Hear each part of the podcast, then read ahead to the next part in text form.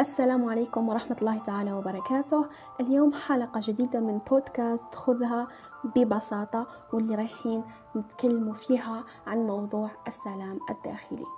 لما تكون ذاهب للعمل أو للدراسة راح تلتقي بالعديد من الناس العديد من الأحداث والعديد من الأشياء.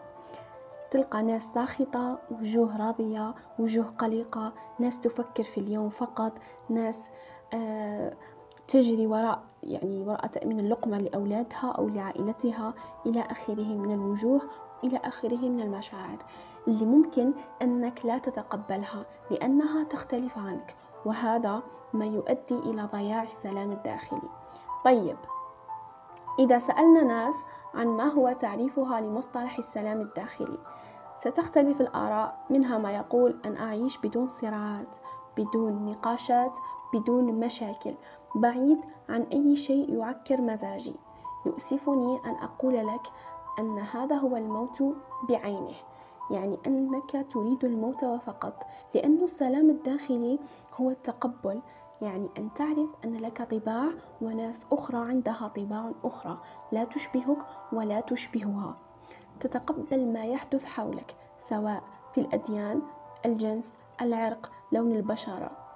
المشكلة في مجتمعاتنا أنها لا تتقبل الاختلاف. مثلا شخص معين بدين معين بمعتقدات معينة يريد أن الناس تكون مثله. يعني وهذا ما يؤدي إلى صراعات وإلى حروب. لما نعود إلى سنوات سابقة نجد أن الأهل ربونا بطريقة معينة. يعني لكي تصبح سعيد في حياتك يجب أن تتوفر فيك هذه النقاط. واحد اثنين ثلاثة إلى غاية العشرة أو عشرين نقطة لا أدري يعني. كبرنا وانفتحنا عن العالم وصار عندنا صراع في القيم. أجل.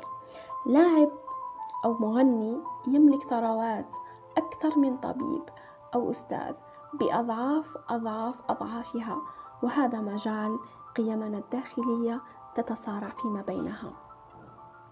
التقبل هو أولى خطواتك لتصل للسلام الداخلي. آراء أسلوب في الحياة ألوانهم مفاهيمهم طوائفهم إلى آخره. والتقبل هنا لا يعني الموافقة لكن أتقبل أنه لازم يكون اختلاف بين الناس. ناس تحب الأكل بطعم معين مثل المالح. كاين ناس تحب الأكل يعني الطعم الحلو. ناس تحب القهوة بسكر وناس تحبها مرة. ناس تحب القهوة وناس تحب الشاي ناس تأكل أكلات أنا لا أكلها والعكس. أنت مسؤول عن نفسك فقط وعندك خياراتك وهذا أيضا لا يعني أنك لا تنصح ولكن يعني أو لا ترشد.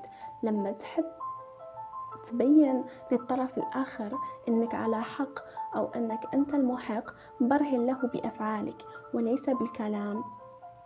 وهكذا يكون تأثير فعال يعني لما تحب تبين بلي أنت الإنسان المحق راح تبرهنها بأفعالك.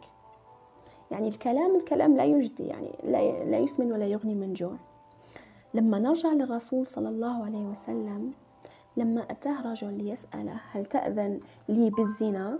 الرسول صلى الله عليه وسلم لم يتعصب وإنما تقبله وأرشده بالطريقة التي يفهمها. أترضاه لأمك أترضاه لأختك إلى بقية الحديث اللي كامل على بالنا به دونك كآخر نقطة نعرف باللي السلام الداخلي هو إنك تتقبل الناس ماشي تحاول إنك تغير أو تغير من طباعهم أو من شخصياتهم أو من أي شيء إنك تتقبله.